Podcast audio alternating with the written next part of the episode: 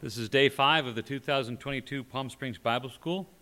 Our second period teacher is Brother Dev Ramshram. His general topic is the whole duty of man. Today's topic is fear and obey God. Brother Dev. Well, the last class, it's always a little bit sad, isn't it? But at the same time, we look forward to seeing our homes, seeing our loved ones back home. So there's that to balance things out, right? So we will start then at the beginning of chapter 10. At the beginning of chapter 10, we have written Dead flies caused the ointment of the apothecary to send forth a stinking savor. That's hard for us to relate to because you think of leaving some Jergens on a saucer in your bathroom, and if a fly fell in it, nothing would happen. But in those days, when ointment was made, the way it was made, if a fly fell in, there would be rapid deterioration and it would smell pretty bad pretty quickly. So something that was intended to make you smell good would actually not have that effect.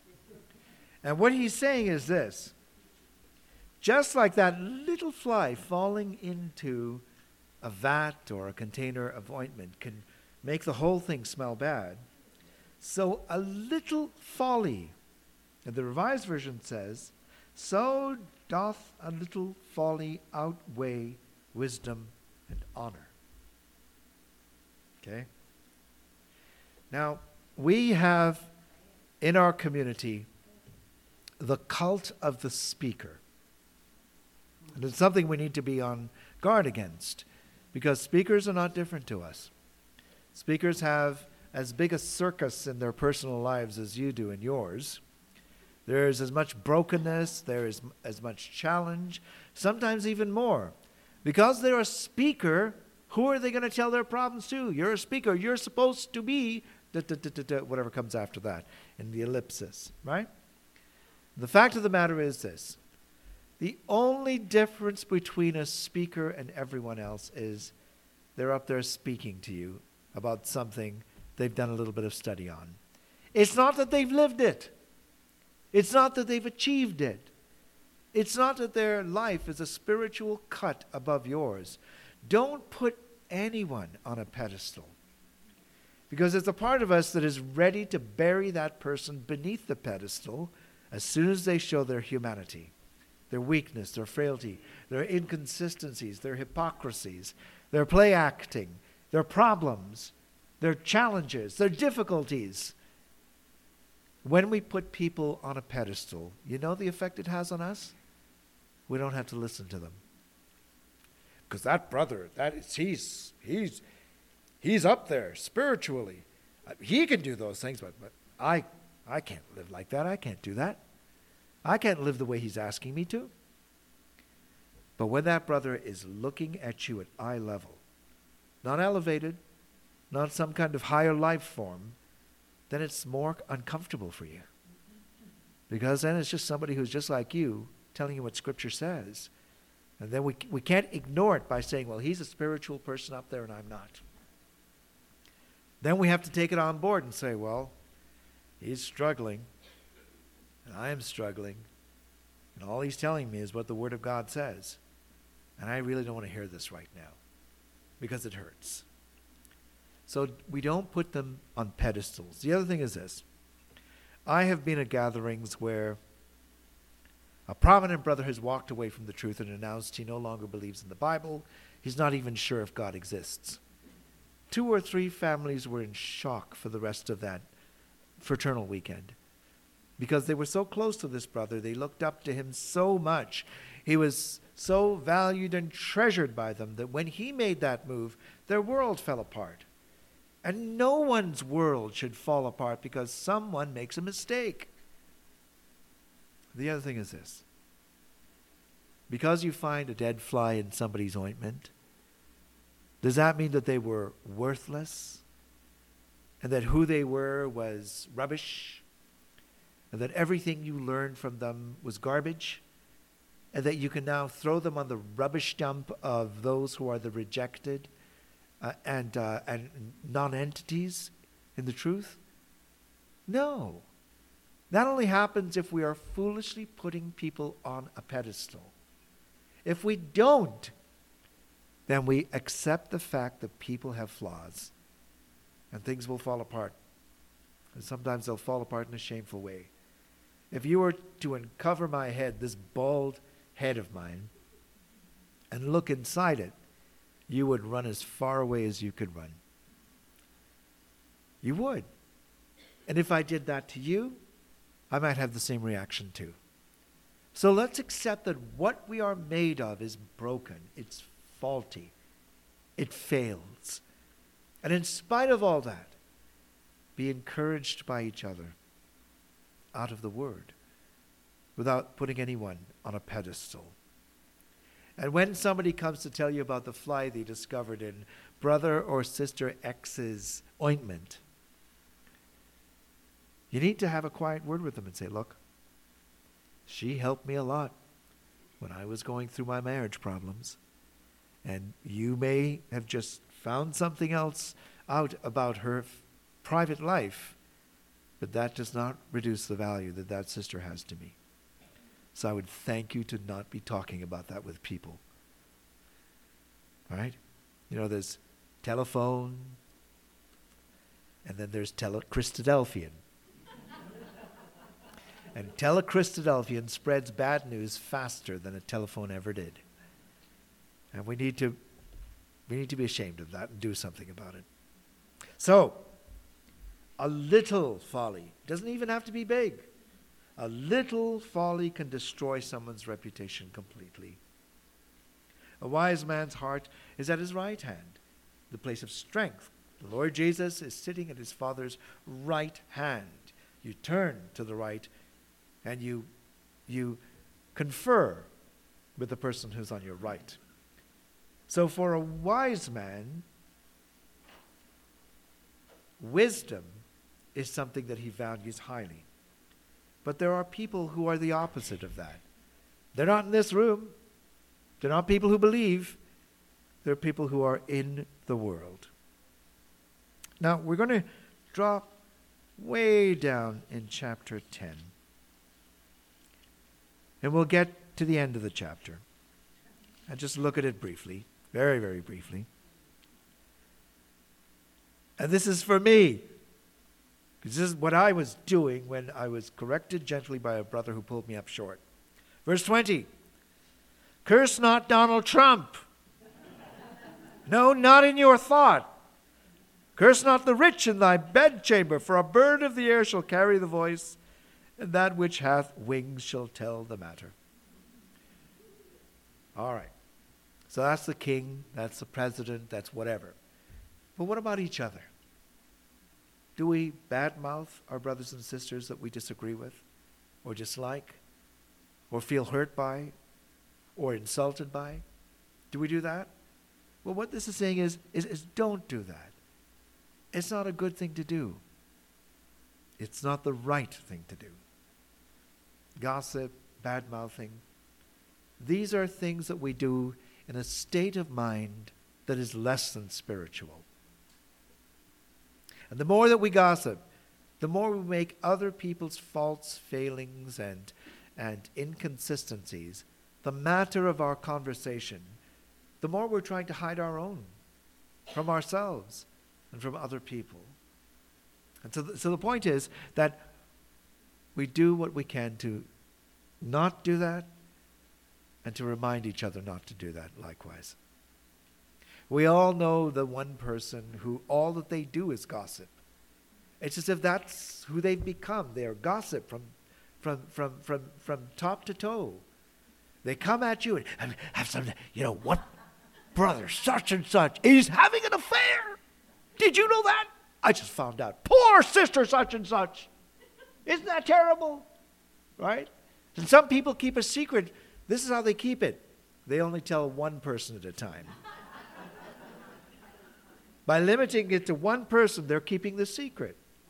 So, I mean, these are silly things, but they can, they can burn people's lives down to the ground. The tongue can become a fire that destroys, James tells us.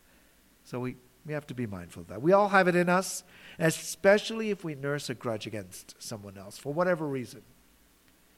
We can, we can take delight in their demise, in their, in their failings, and in those times when they, they fall and skin their knees. All right, then. Don't curse the king, and let's be careful what we say about each other. Now, verse, 11, verse, verse 1 of chapter 11 says, Cast your bread upon the waters, for you shall find it after many days. Give a portion to seven and also to eight, for thou knowest not what evil shall be upon the earth. There, there are two main ways of interpreting that. And the one way is this be generous. Be generous.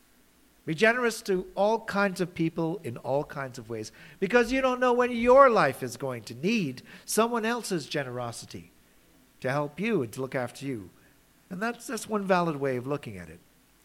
Now, another way has to do, and this is interesting. When I read this, I thought, oh, never thought of it that way. It's about what you invest in financially. Right? So there are brethren who have put all of the money they had into some technology stock which they thought was going to turn them into gazillionaires, only to find that it, it turned them into nothing heirs. Right? And they, and they lost everything.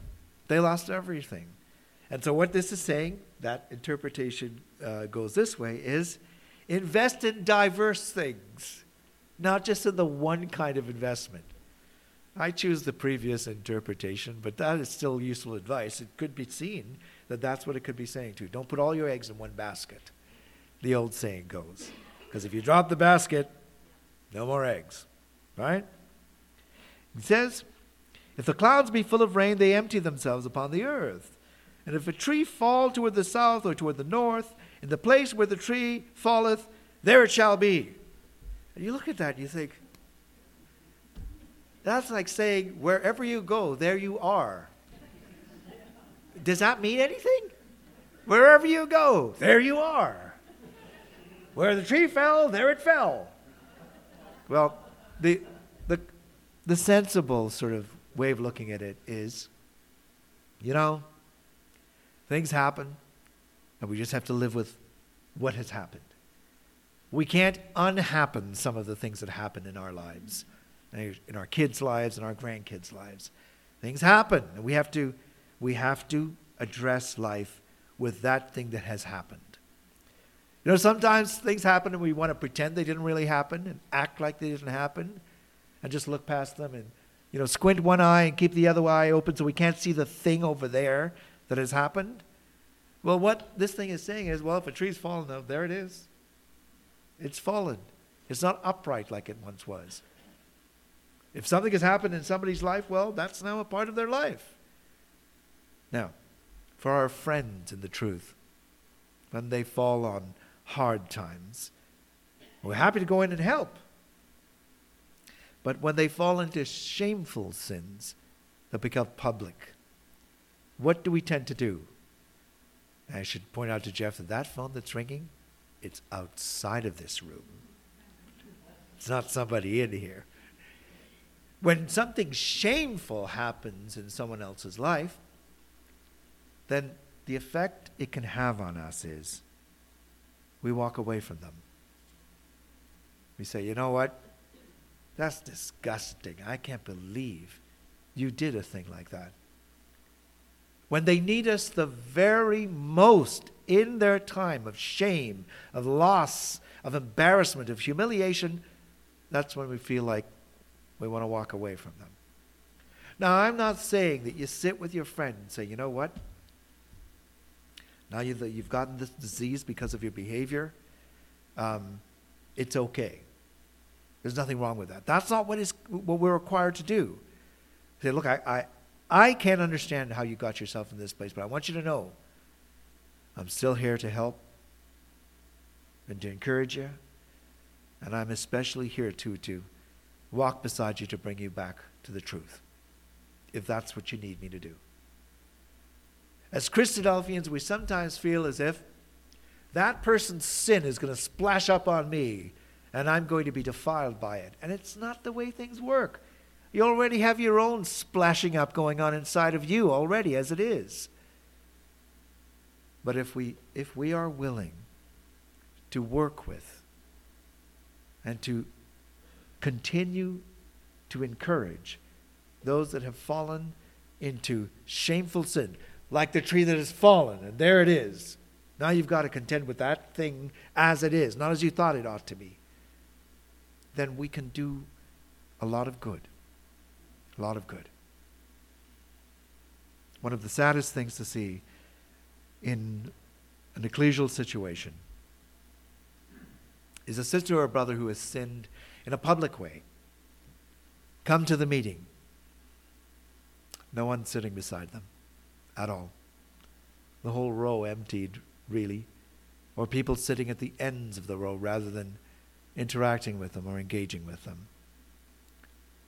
Because we think they don't deserve our friendship given what they've done. But think about us and the fact that a man gave his life for us with all our faults, all our failings, everything that we think and say and do that is wrong. He saw the fallen tree that we were and still gave his life for us on a tree that we might have hope. And so we can look at this little workaday, you know, expression and draw out of it dealing with the things that happen with common sense and spiritual wisdom, as opposed to ignoring them or avoiding them or running away from them. Goes on and he says,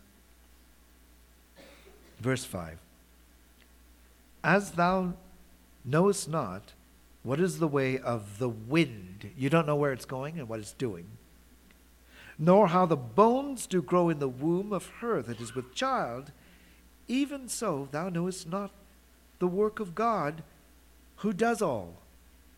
So, see how that theme keeps coming through? It's not to make us think, oh, well, I could never understand God, therefore I could never have a relationship with Him. It's intended to give us the sense that I can't work out exactly what He's doing when things are happening or when He's allowing them to happen. But I know I'm in His hand. He loves me, He loves my family. I need to trust in Him and hold on to Him as I go through this roller coaster ride, this bungee cord jump that my life can sometimes be. You don't know what He's doing, but hold on to Him. In the morning, sow your seed. In the evening, don't, don't withhold your hand. Keep working. For thou knowest not whether shall prosper either this or that, or whether they both shall be alike good. So it's using the, the, the, the, language of crops and agriculture. But what it's saying is this be busy, be doing. If we apply it to ecclesial life, be busy doing things in the truth. We've got a fearful problem happening all around the Western world. It is getting harder and harder to get young men and women to help in the ecclesia and the work it has to do. We're finding you'll ask 10 people if they would do a particular kind of work, and only one will say yes. And what's the reason you're hearing? I'm, I'm, I'm too busy. I have this, that, I have all these things on the go. Now, that has always been the case. We have always been too busy, every one of us for every generation. But we've made the ecclesia a priority. We've made the work of the ecclesia an important thing that we do. And we've got to pray and try to have conversations with our young brothers and sisters, many of whom are in their 40s, some even older than that, to get involved and to keep involved. Now, a part of the problem could be the sense that, well, I, I, don't feel like I get anything out of the ecclesia and the Bible class and the afternoon lectures and the Bible schools and the study weekends. I don't get anything out of that.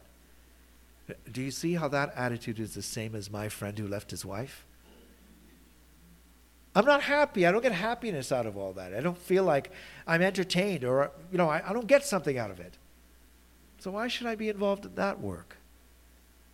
My friend had terrible regrets about the breakup of his marriage after. We don't want to stand at the judgment seat and have to answer to the Lord about those things we didn't do and could have. So let's get involved. Now you're involved, but for your children and your grandchildren, encourage them to get involved. Now, I don't know if there'll be success.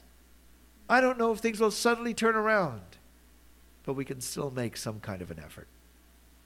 I've got three daughters. Two were baptized, one left, one still in and very, very committed, and one never was baptized. Now, as a, as a dad, mom, you torture yourself with those things. Could have done this, should have done that, should have been home more, da, da, da, less speaking around the place, etc., etc. But you know what? It happens to families where everybody stayed at home all the time, too. It just happens. And we don't know why, and we don't know how, but we know God is still at work. Where there is life, there is still hope. He's still at work. Go further in that chapter. It says in verse 7 Truly the light is sweet, and a pleasant thing it is for the eyes to behold the sun. But if a man live many years and rejoice in them all, yet let him remember the days of darkness, for they shall be many. All that cometh is vanity. And let's not be smitten by that statement as if it's a terrible pessimistic thing. What he's saying is work while you can while you've got strength, while you can still see. Be busy. You're going to have some health issue days where you're not going to be able to do those things. So do them while you can. Look, you're all in a Bible school. How many Bible schools have got as many people in their 80s, in their 70s, in their 90s, and I should say in their first century as this school has? How many? But you're all here. That's an amazing feat of determination, of decisiveness, of commitment, of love. That's what that all is. It was, was a big bit of work that you did to come here. Now, somebody who's 50 has no clue what it was like for you to walk from your room on the second floor to the elevator or down the stairs to go and open a door. They don't get it. They don't understand. To open a door is a big deal when you're 80 and have terrible arthritis. They don't realize that. So the work you've put into this school, only God knows. Just to be here, and to be busy at it, and to listen, and to love, and to care, right? And to notice things.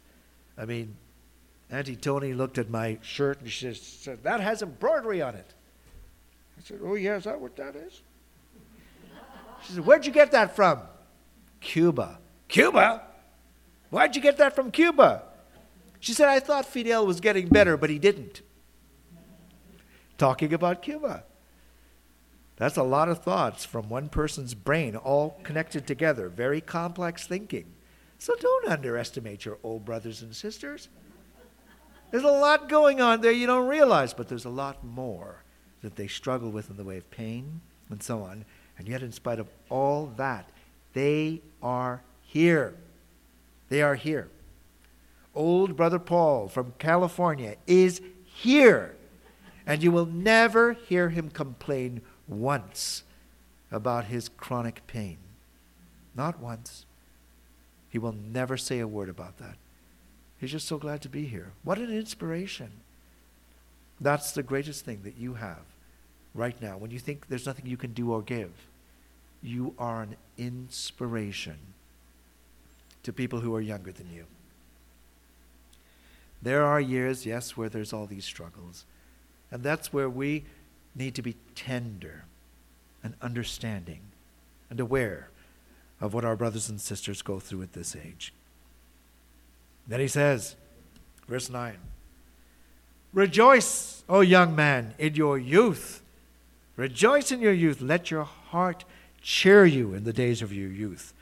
And walk in the ways of your heart and in the sight of your eyes. But know, you need this to balance you out. Know that all these things, for all these things, God will bring you into judgment. All right? Now, that's not to terrify young people, it's to just say, don't run the full course of the world that you're in. Don't do whatever the world does all the time like them. Remember, you have a higher, a higher calling than they do. You're a brother in Christ. You're a sister in Christ. Rejoice in your youth and make it something that you do useful things with. We've got some young people that are with us in the audience this morning. They were here last night volunteering to sell food, cakes, and so on for the good of their school. Isn't that wonderful? They're doing exactly what Scripture is, is guiding them to do something useful and worthwhile with their youth. It's a wonderful thing, really wonderful thing. Rejoice, O young man, in your youth. Therefore, verse 10 remove sorrow from your heart and put away evil from your flesh. So, what he's saying is this there is evil that we can involve ourselves in that is harmful to us, harmful to our flesh, harmful to us as human beings. And he says, put those things away from you. Because in this world, youth and the prime of life are vanity. And he's not saying that your, your time of life is useless and worthless. He's saying the tendency of this world and youth in it is to get involved in things that are useless. But that's not what we see with the young people that are here, who were here last night and continue with us. They are an inspiration to us. You, as old brothers and sisters, look at them, and it gives you joy to see young people busy in the truth. It's a lovely thing. Remember now your Creator in the days of your youth before the evil days come and the years draw nigh, when you'll say, Look, I have no pleasure in these days. The sun, the light, the moon, the stars are darkened, and the clouds return after the rain. And then he describes in very poetic language what it's like to, to grow old. This stuff, as it is, was never intended in this age, in this world, to last forever. People try. They try with plastics and the replacement of, of joints, of, of, of, of body parts, of, of organs. They try to extend life, and it'll only go so far. It won't take you on and on forever. You know, I would not want to be 200 years old with the mind I have, the brain I have. Would you want that? No. I want something better than what's in there. And it'll only come from the Lord one day. And so, so he says, remember, there are days that come where you say, I have no pleasure in them. Well, you have the pleasure of the gospel, of the hope of eternal life. But getting up, sitting down, mobility, all these things become much more difficult. That's what it's saying. It's talking about the practical reality of the aging process that we have to be mindful of. And then he goes on and he talks about in verse 3 in the days when the keepers of the house shall tremble. Now he's using the image of a house that's starting to decay. And he's talking about the pillars of the house that start to tremble. Well, what's that? Our legs. Those strong muscles that start to become very frail and they start to tremble. Right? And then he, he, he goes from there and he, he talks about these strong men which shall bow themselves. Could be our, could be our back, could, could, could, be, could be our arms, could be our legs again. But he's talking about areas of strength in the body that aren't strong anymore. And then he talks about the grinders. And the grinders cease because they are few. I have a Manitoulin Island tooth in my mouth. What does that mean? I gave a study weekend in Manitoulin Island and had a breakfast at a brother and sister's house and chomped on something that was hard. For two or three months after, I ignored it, being a man and all, and treated myself with salt water, which did nothing but keep swelling down. One day I was feeling around the tooth, and it was split right down the middle. So I went into the dentist, and she, she didn't even say a word. She just looked at me. And I said, I know.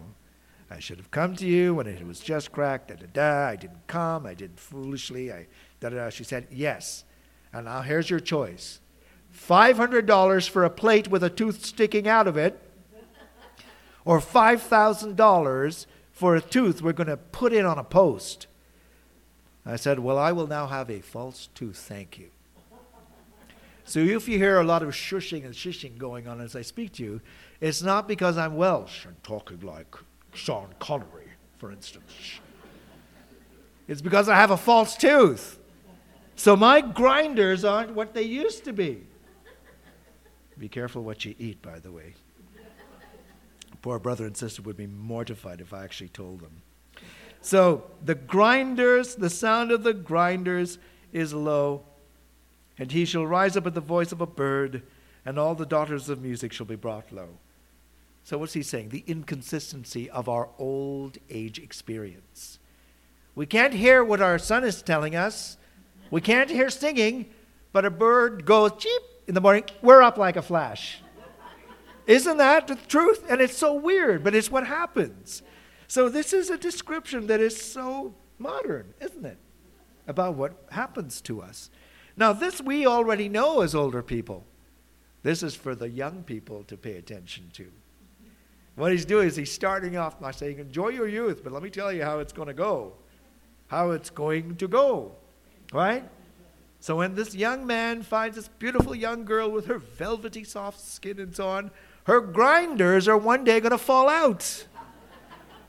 the pillars aren't going to be so strong. So it's got to be something beyond what she looks like that, that, that, that draws them together. Right? And so he goes on and he says, Also, when they shall be afraid of that which is high, and fear shall be in the way. So you're walking along, old brother or sister, and you see you have to climb three steps. Now, any of the rest of us just fly up there like goats. You are taking your time and assessing in your mind can I make that first step? Can I keep my balance? Am I going to falter? And if I fall, oh no, I could go to the hospital with a broken hip. This, this is the reality of this stage of life.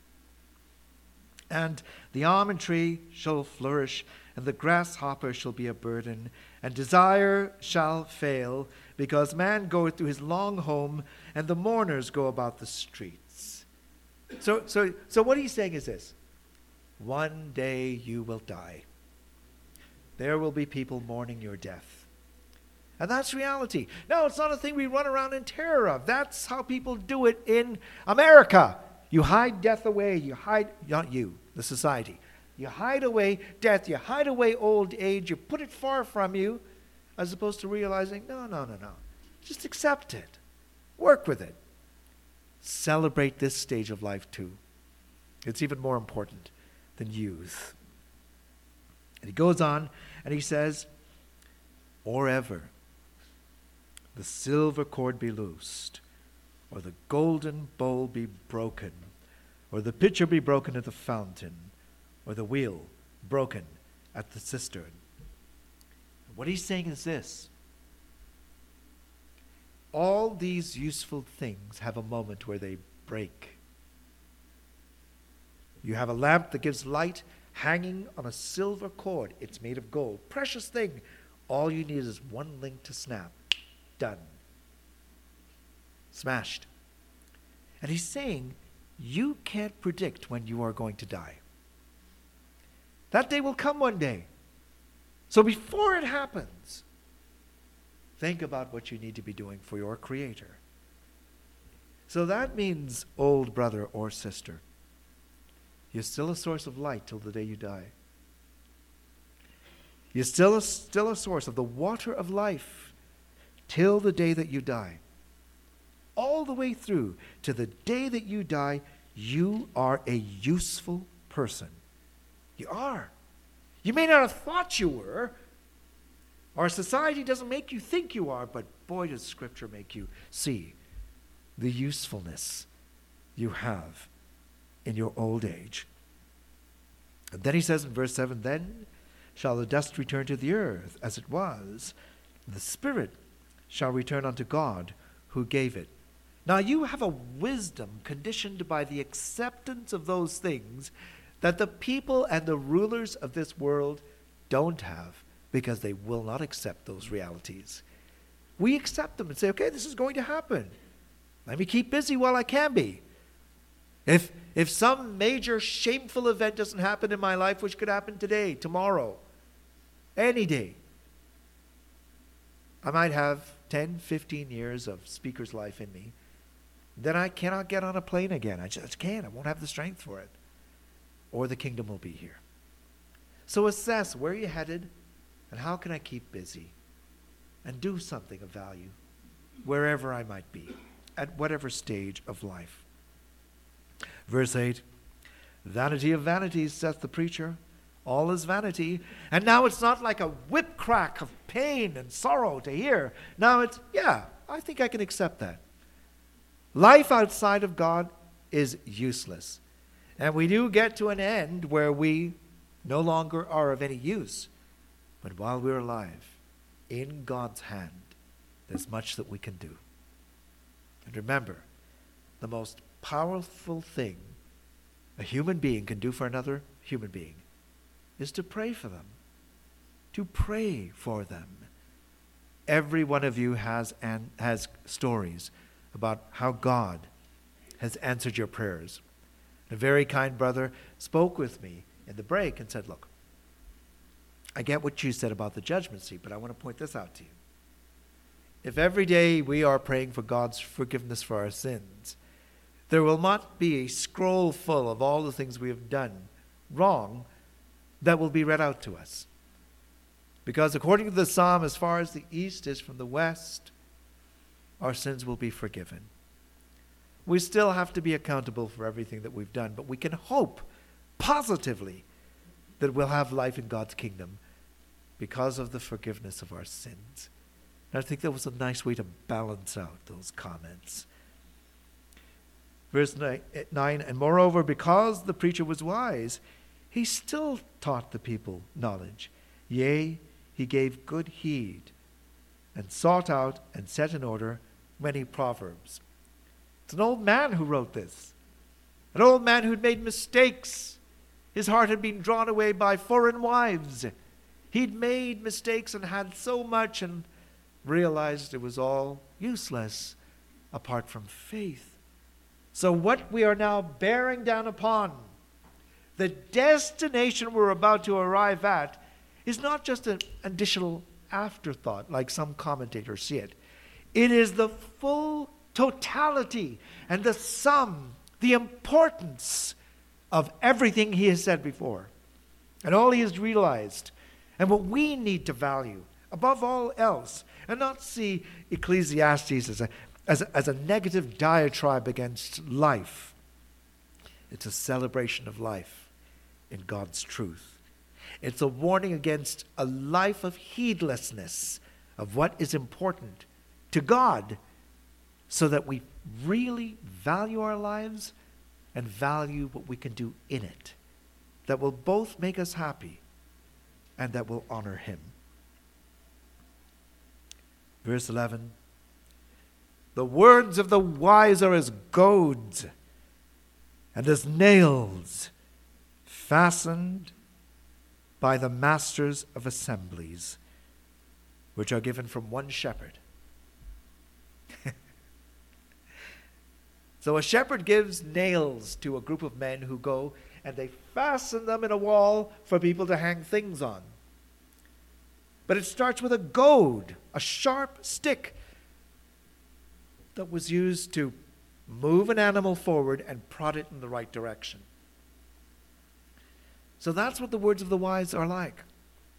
They're both like goads in our search for truth, but then they provide nails for us to hang things on our thoughts, our hopes, our dreams, the things we anticipate and look forward to. Those are the nails. But you know, there is, there is someone who is both a wise man and a shepherd. His words act as goads to us, and he's like a nail for us. Let's take a quick look then at Isaiah chapter 22.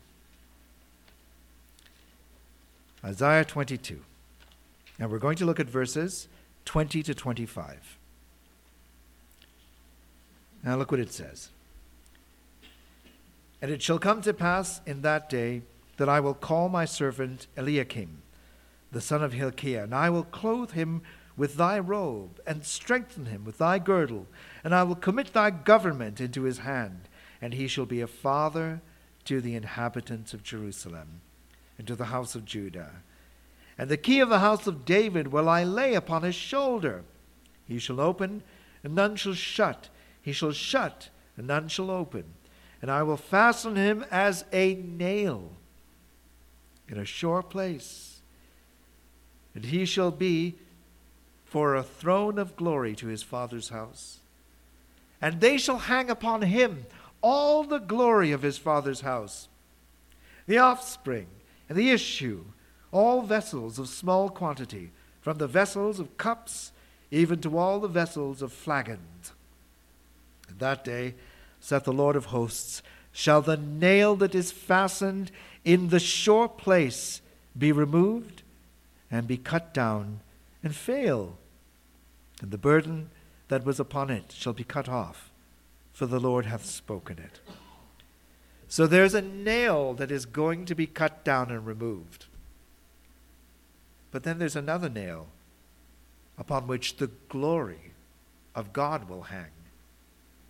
And of course, you can think in terms of, well, those leaders of Israel, those leaders who failed along the way, and who were not faithful men.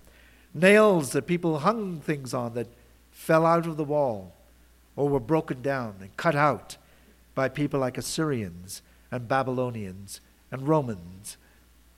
And then there is that sure nail that we hang our hopes on, even the Lord Jesus Christ. The words of the wise, the Bible, gives us something to hang our hopes on. And the Bible tells us primarily about the Lord Jesus Christ from beginning all the way through to the end. He is both a goad and a nail. He is both the wise man and the one shepherd of us, his sheep. And further, my son, be admonished of making many books there is no end, and much study is a weariness of the flesh. And that too is true.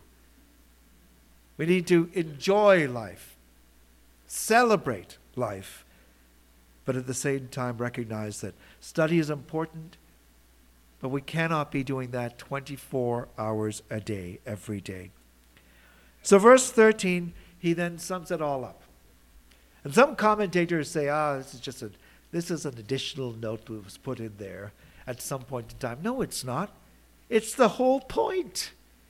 This is the whole point. Look what he says. Let's hear the conclusion of the whole matter. Fear God. Keep his commandments. For this is the whole of man. Now, that word duty is added in there. So, what this is saying is this our whole life has to be colored, has to be tinged with this decision to fear God and to keep His commandments. And when we fail to seek forgiveness, fear God and keep His commandments. That's the whole of man. So, what he's saying is this the whole of man is not money, it's not women, it's not power, It's not land. It's not gardens and pools. It's not horses and armies. The whole of man is duty. We were created for duty, for service, for giving back to God in gratitude and rejoicing in all of his blessings to us. For God shall bring every work into judgment with every secret thing, whether it be good or whether it be evil. Now, now, what is that to do? To put us down into a negative frame of mind? No, it's to say this fear God and keep his commandments. You, you know you'll have to do, you'll have to deal with things that you do or say or think that are, well, that are, that are evil. So step away from those things as best you can and fear God. Keep his commandments because that's the whole of what we are to be all about. Now, right now, we do that in fits and starts because we're human and we're faulty and we're mortal. But in God's kingdom, boy oh boy, will that be absolutely fulfilled. The whole of what we will be will be all about service to God, fearing Him, and keeping His commandments. So, old brothers and sisters, share your experiences. Tell people your stories. Talk about God's hand in your life, what He has done for you, the things that He's answered and helped you with. Pray for your brothers and sisters. Hold on through these last days. And may we all see each other and work with each other in the kingdom of God forever, running as fast as you can, Tony, and flying with eagle's wings, never worrying about if you're going to fall or trip or stumble again.